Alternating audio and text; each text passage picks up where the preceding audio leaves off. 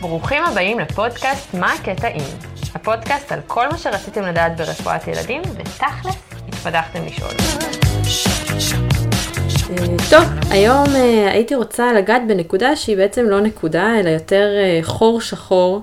אה, וזה כל מה שקשור להבנה של מתמחים בטיפול אה, טופיקלי, וכל מה שקשור למשחות למיניהם. אז נכון שזה נושא שיותר רופאי הקהילה נחשפים אליו, אבל זה עדיין לא אומר שאנחנו יכולים להישאר בורים לחלוטין בנושא הזה. ולכן היום החלטתי להיפגש עם אה, חברה טובה, שהיא גם בוגרת התמחות בשניידר ועובדת בימים אלה בקהילה. אבל עדיין זוכרת איך זה להרגיש כשמקבלים ילד עם פריחה או פצע ולא ממש יודעים מה לתת לו. שלום לטל גולדשטיין עקביה. שלום שלום. אז אה, תספרי על עצמך כמה מילים. אוקיי, okay, אז אה, אני באמת סיימתי את ההתמחות שלי בשניידר לפני שנה, והתחלתי לעבוד אה, בקהילה, בקופת חולים, ובאמת הבנתי שזה נושא מאוד מאוד נפוץ. כלומר, הרבה ילדים מגיעים למרפאה עם פריחות, עם פצעים, עם כל מיני דברים שנראה שעל פניו מצריכים טיפול טופיקלי. וזה באמת משהו שאנחנו לא נחשפים אליו כמעט בהתמחות ברפואת ילדים, בטח לא בבית חולים גדול. והחלטתי קצת לחפור בנושא. אה, למזלי נעזרתי בחברה אה, טובה שהיא רופאת עור, שככה קצת עזרה לי להיכנס ולהבין את הנושא עד הסוף, דוקטור ג'יין סלוצקי בנק, אז נגיד גם לה תודה. אחרי ההקדמה הזאת, אפשר להתחיל את הפודקאסט על משחות. הייתי רוצה להתחיל בהבדל בין משחה לבין קרם. אוקיי, okay, אז משחה אה, זה ointment באנגלית, זה איזשהו תכשיר טופיקלי שהוא על בסיס שמן. בדרך כלל יהיה סמיך יותר ויישאר יותר זמן על העור, ייספג פחות בקלות, לעומת קרם או cream, או לפעמים אפילו לושן, שהם על בסיס מים, בדרך כלל דלילים יותר, נספגים יותר בקלות, ואז גם נשארים פחות זמן על העור. אנחנו יודעים להתאים לפעמים קרם ולפעמים משחה בהתאם לבעיה, אז אנחנו, יש ככה חלוקה אה, גסה שאומרת שאם בעיית העור היא עם יובש, היא יובש משמעותי בעור, אנחנו נשתמש דווקא באוינטמנט. שהוא יותר סמיך, לעומת אם זה בעיית עור מפרישה, שהרבה פעמים דווקא נעדיף קרם, שהוא על בסיס מים. נדבר אחרי זה על סטרואידים ועל פוטנטיות של סטרואידים, שתכשיר סטרואידלי שמגיע כאוינטמנט, הוא פוטנטי יותר גם אם מדובר באותו חומר פעיל, לעומת אותו תכשיר שיגיע בקרם. וזה בגלל שפשוט יש משהו באוינטמנט שנשאר יותר זמן וגורם לספיגה יותר מוגברת, נכון? כן. אוקיי. Okay. אז בשלב הבא באמת בואו נדבר על המשחות השונות ועל הסוגים השונים, שכמובן קודם כל נתייחס לכל סוג בנפרד, של משחות אנטיביוטיות, אנטיפונגליות וכולי, אה, ואחר כך נעבור לכל המשלבים השונים שרופאי ילדים כה אוהבים לתת. נכון, אז באמת אה, משחות או קרמים אה, אנטיביוטיים נפוצים בשימוש זה מופירוצין או בקטרובן או בקטרודרם, שזה אנטיביוטיקה שבדרך כלל משמשת, משמשת לזיהומי עור או עם פטיגו. דוגמאות נוספות uh, למשחות אנטיביוטיות זה למשל פוסידין, שגם מגיע גם בקרם וגם ב ointment, uh, שמכיל fusidic acid, שגם טוב לזיהומי עור, סטפילוקוקלים ולאימפטיגו. סינטומיצין, שכולם מכירים, זה כלורמפניקול, אנטיביוטיקה די רחבת טווח, שמגיע גם uh, כ ointment, וגנטטרים, שמכיל גנטמיצין, גם אנטיביוטיקה שאנחנו מכירים, שגם מגיעה גם כמשחה וגם כקרם. אז ככה, יש לך דוגמאות למה נרצה לתת משחה אנטיביוטית? אז הכי פשוט והכי טריוויאלי זה באמת אימפטיגו, נגעי אימפטיגו, שבדרך כלל נובעים מזיהום עורי של סטפילוקוק. אז אמ, אנחנו הרבה פעמים ניתן טיפול מקומי, טיפול טופיקלי, אפשר לתת פוסידין או מופירוצין, יש אסכולה שאומרת דווקא להעדיף טיפול בפוסידין כדי לא לייצר עמידויות למופירוצין או לבקטרובן, ולהשתמש במופירוצין ובקטרובן לארדיקציה, אם נדבר בהמשך על אימפטיגו. אז נרחיב על זה את הדיבור. ולמשל, אה, לאחר איזושהי חבלה, אם יש לנו איזשהו פצע קטן, אה, שפשוף או משהו שיזדהם, אנחנו יכולים גם כן לתת משחה אנטיביוטית. אז סיימנו לדבר על משחות אנטיביוטיות, אנחנו נעבור למשחות האנטיפונגליות. נכון, אז באמת גם פטריות זו תופעה שהיא די נפוצה, בעיקר בקהילה, אנחנו פחות אה, רואים זיהומי עור פטרייתיים קלים בילדים בבתי החולים. ואז באמת יש לנו מבחר רחב של כל מיני סוגים של תרופות אנטיפונגליות שמגיעות בטיפול טופיקלי. אה, אני אתן ככה כמה דוגמאות אה, נפוצות, אז הכי נפוץ אני חושבת זה האגיסטן, או הבייבי אגיסטן, או קלוטרימזול, שזה בעצם החומר הפעיל. אנחנו משתמשים בזה הרבה לפטרת באזור החיתול, או לאיזה שהם נגעים פטרתיים קלים, אה, או משהו כזה, שאנחנו יכולים להשתמש גם במשחות האלה. רגע, כשבעצם יש הבדל בין אגיסטן לבייבי אגיסטן? אז הופתעתי גם אני לגלות שלא, זה בעצם אותו חומר, אותו ריכוז. והוא, למעשה מדובר באותה תרופה. שאולי יגרום להורים יותר לקנות את הבייבי, כי זה נשמע טוב, כמו extra care נכון. בפורמולה. זה מוכר טוב, מוכר טוב. שזה מתאים לתינוקות ויש סימן של כף רגל קטנה חמודה על זה. אותי הם קנו. לגמרי. תרופות נוספות שאנחנו מכירים זה למשל ניזורל או קטוקונזול או קטוזול, שמגיע גם כקרם וגם כשמפו, שיכול לשמש לסבורי בקרקפת למשל, ואז אפשר ממש לחפוף עם זה את השיער, מומלץ להשעות את זה על הקרקפת כמה דקות לפני השטיפה. דוגמאות נוספות זה דקטרין או פטריון, שאולי חלק מהאנשים מכירים מהצבא, ולמיסיל, שגם אפילו מפורסם, שמשמשים בדרך כלל לפטרת באצבעות, רק עם איזושהי הסתייגות שלמיסיל מאושר לשימוש רק מעל גיל 12. אבל תרופה טובה שנקראת טרבינפין, זו תרופה אחרת מהאזולים שדיברנו עליהם עד עכשיו.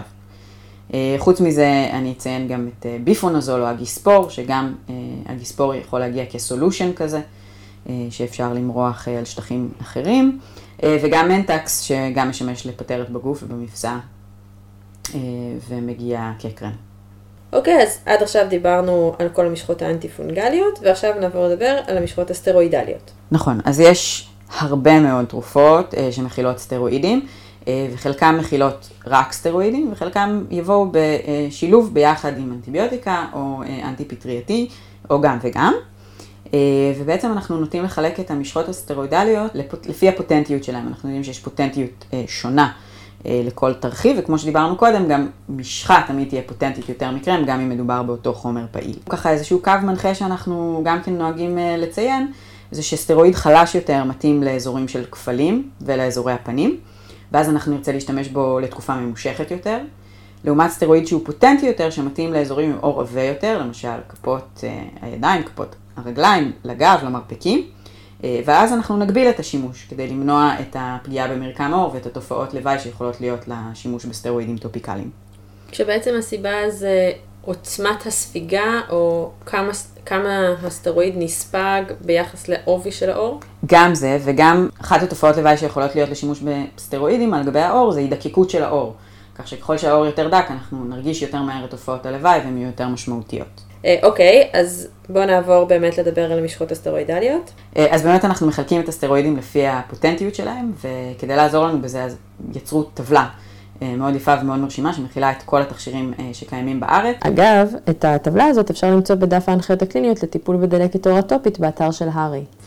ששם זה גם באמת מחולק לפי השמות המסחריים וגם לפי שם החומר הפעיל. נתחיל מהפוטנטיות הנמוכה. אז באמת אנחנו מכירים כמה תרופות שבשימוש נרחב, למשל אפלומיצין, תרופה שמכילה סטרואיד, מגיעה בקרם, ומכילה בנוסף גם אנטיביוטיקה, גנטמיצין. רופאים אוהבים לרשום אותה ל atopic dermatitis באזור הפנים, שוב כי הסטרואיד שם הוא יחסית חלש ולא מאוד פוטנטי, ולכן אנחנו מרגישים בנוח למרוח את זה על הפנים. תרופות נוספות זה למשל הידרואגיסטן, שמכיל קלוטרימזול, וסטרואיד חלש, ולכן גם אפשר להשתמש בזה יחסית לתקופה קצת יותר ממושכת, באזור, באזורי החיתול למשל, אם אנחנו חושבים שיש dermatitis בנוסף לפטריה.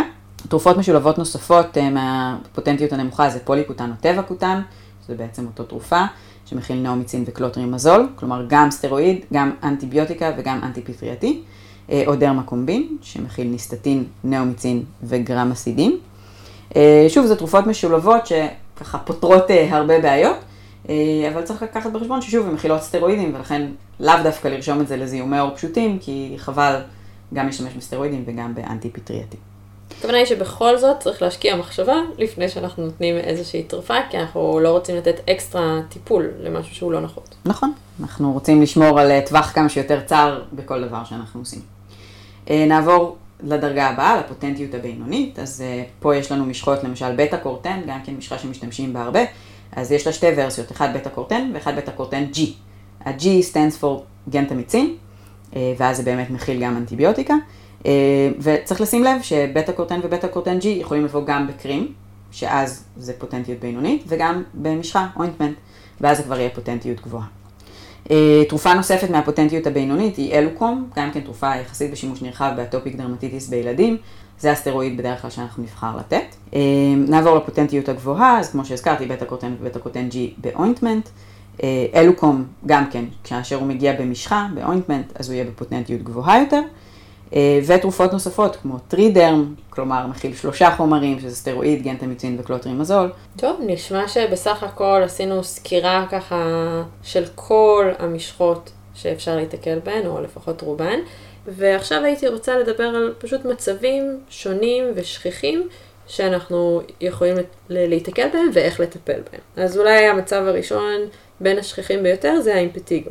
נכון, אז הזכרנו את זה קצת קודם, אבל נדבר על זה טיפה יותר בהרחבה, זה בעצם זיהום שטחי של העור, שאנחנו רואים אותו על ידי שלפוחיות כאלה, לפעמים איזה שהם פצעים, עם גלדים, גלדים זהובים לפעמים, בצבע דבש. והגורם העיקרי הוא באמת חיידק ה staph aureus, שאנחנו מכירים אותו. ו... גם strep יודע לעשות. נכון, לפעמים זה גם זיהום משולב, כלומר mm-hmm. לפעמים זה גם staph וגם strep. הנגעים האלה מתפשטים מאוד בקלות והם יכולים לעבור ממקום למקום וגם יכולים להדביק ילדים אחרים. לפעמים זה, אם יש ילד עם איזושהי מחלת עור, זה יכול להחמיר אותה, atopic למשל, זה יכול להיות זיהום קצת יותר נרחב. בדרך כלל זה לא חודר לשכבות העמוקות של העור ולכן זה לרוב לא מותיר צלקות. ולפעמים יש קצת אודם, אבל הוא גם כן חולף כעבור כמה שבועות. אז בעצם אימפטיגו הטיפול הראשוני שלנו יהיה טיפול טופיקלי, כמו שהזכרנו, אם זה נגעים בודדים, נגעים לא באזורים מאוד נרחבים ולא נגעים באזור הפנים, אנחנו נתחיל בטיפול במשחה אנטיביוטית. כמו שהזכרתי קודם, פוסידין, fusidic acid, או בקטרובן מופירוצין. שני הטיפולים האלה הם נפוצים ומקובלים. יש אסכולה שאומרת לטפל עדיף בפוסידין ולשמור את הבקטרובן, את המופירוצין, למצבים של נשאות באף. הרבה פעמים אנחנו נראה התפרצויות חוזרות באותו ילד של אימפטיגו, ובעצם המקור שלהם הוא איזושהי נשאות של הסטפילוקוק החמוד הזה באף של אותו הילד, ובאמת כשיש התפרצויות חוזרות אנחנו ניקח דגימה מהאף לראות אם ה staph גר שם, ובמידה ואכן נמצא שם את ה staph אז קודם נרצה לראות שהוא staph פשוט, שהוא MSSA ולא MRSA, שאנחנו יודעים שכבר נפוץ יותר בקהילה, וניתן טיפול לארדיקציה באף, שבדרך כלל זה יהיה בקטרובן נזלי, טיפול טוב לארדיקציה של staph באף. במידה ויש נגעים של אימפטיגו בפנים, או נגעים מאוד מפושטים, או נגעים שלא הגיבו לטיפול הטופיקלי שלנו, אנחנו כבר נעבור לטיפול פומי, בדרך כלל בצפורל, אלא אם כן מדובר במרסה, ואז אנחנו נלך לטיפול באמצעות רספרים. אוקיי, okay. סיימנו אימפטיגו, הנושא הבא זה הסבוריאה, זה הקסקסת הזאת שהרבה פעמים מעצבנת אימהות טריות לעוללים מסכנים עם קסקסת. נכון, אז קוראים לזה גם cradle cap, זה באמת נפוץ בקרקפת של ילודים, אנחנו רואים את זה אפילו עד גיל שנה. הרבה פעמים יש שם איזשהי מרכיב של קולוניזציה של איזשהו שמר שנקרא Malassezia, ש... חי שם וכאילו עוזר לשגשוג של הדבר הזה. זה איזושהי קסקסת צהובה, שמנונית, לפעמים גם עם אודם מסביב, זה יכול להיות בקרקפת, מאחורי האוזניים, גבות, עפפיים, כפל נזולביאלי, לפעמים גם יורד לשאר הגוף, ובעיקר גורם לבעיה אסתטית, כלומר זה בעיקר מפריע מבחינת המראה, זה לרוב לא מאוד מציק, לפעמים קצת מגרד. לרוב זה חולף לבד, בין אם נעשה משהו ובין אם לא, וחלק גדול מרופאי העור אומרים לעזוב את זה. לא להתעסק עם זה. באמת הרבה אימהות מתלוננות שהן כן מנסות ככה לגרד את זה עם האצבע וגם השערות נושרות. נכון, בקיצור, נכון. סיפור שלם. נכון. כמובן שצריך לראות שבאמת בזה מדובר ושזה לא atopic dermatitis או פסוריאזיס או איזשהו מצב אחר, ואם זה מצב שהוא מאוד מאוד מאוד נרחב, אז כן הייתי מפנה לרופא עור שיתרשם ויראה במה מדובר. וכמו שאמרתי, הטיפול הוא לרוב שמרני, כלומר אנחנו נמתין קצת, ניתן לזה לנסות לחלוף לבד. אפשר קצת לשמן את, ה, את האזור, את הקשקשים האלה עם איזשהו שמן תינוקות, איזשהו שמן אחר, לעשות פנימה את השמן, על מנת לרכך את זה ולסרק את זה בעדינות במברשת רכה או מסרק תינוקות עדין, או חפיפה בשמפו של תינוקות, שמפו מיוחד. במקרים עקשניים יותר, אז באמת אפשר לטפל בסטרואידים, בדרך כלל סטרואידים לא בפוטנטיות מאוד גבוהה, לפעמים גם נוסיף על זה איזשהו שמפו אנטי-פטרייתי, בדיוק בשביל השמר הזה שדיברנו עליו קודם, אבל לקחת בחשבון שהשמפואים האלה הם קצת איריטנטים לעיניים, ולכן בתינוקות רכים צריך להשתמש בהם מאוד מאוד בזהירות. חוץ מזה יש גם שמפואים מסחריים שהם אנטי סבוריאה, שגם יכולים לנסות ולסייע בטיפול. ו... וזהו, אם, אם זה משהו שהוא ככה מאוד נרחב, או, או שההורים מאוד מאוד מתעקשים כן לטפל, אז כן הייתי מפנה לאיזשהו מעקב של רופא עור, בעיקר כי מדובר בתינוקות קטנים, ואנחנו צריכים למנן את השימוש בסטרואידים ולא אה, להגזים מבחינת הטיפול שלנו. באמת, אה, אם אנחנו רואים את זה בילד יותר גדול, אז אולי אפשר לשקול את הסטרואידים, ואולי בכל זאת לעזוב את התינוקות הקטנים אה, בשקט, לא משנה כמה אימהות אה, היסטריות על העניין הזה. נכון, באמת אצל רוב הילדים תוך כמה שבועות זה פשוט יחלוף לבד. האור יצמח וזה יעבור. משתלם לחכות. לגמרי. מצב אחרון זה כל עניין תפרחת החיתולים.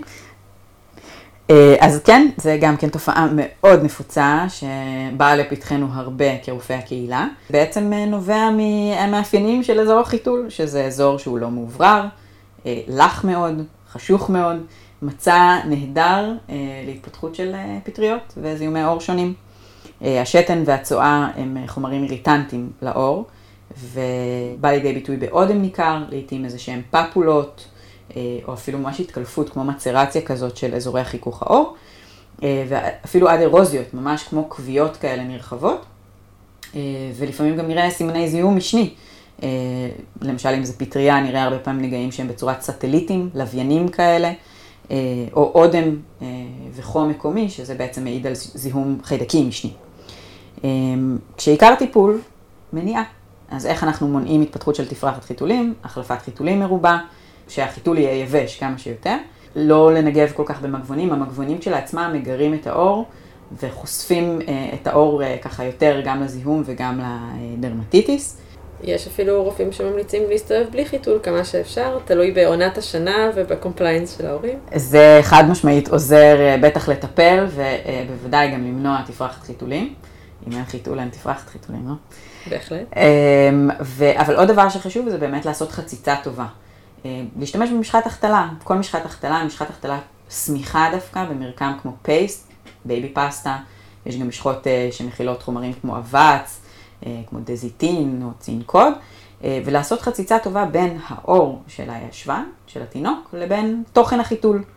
ממש לכסות שיהיה טיט לבן לא, על גבי הישבן. לא לחסוך, לעשות שפכטן. לגמרי.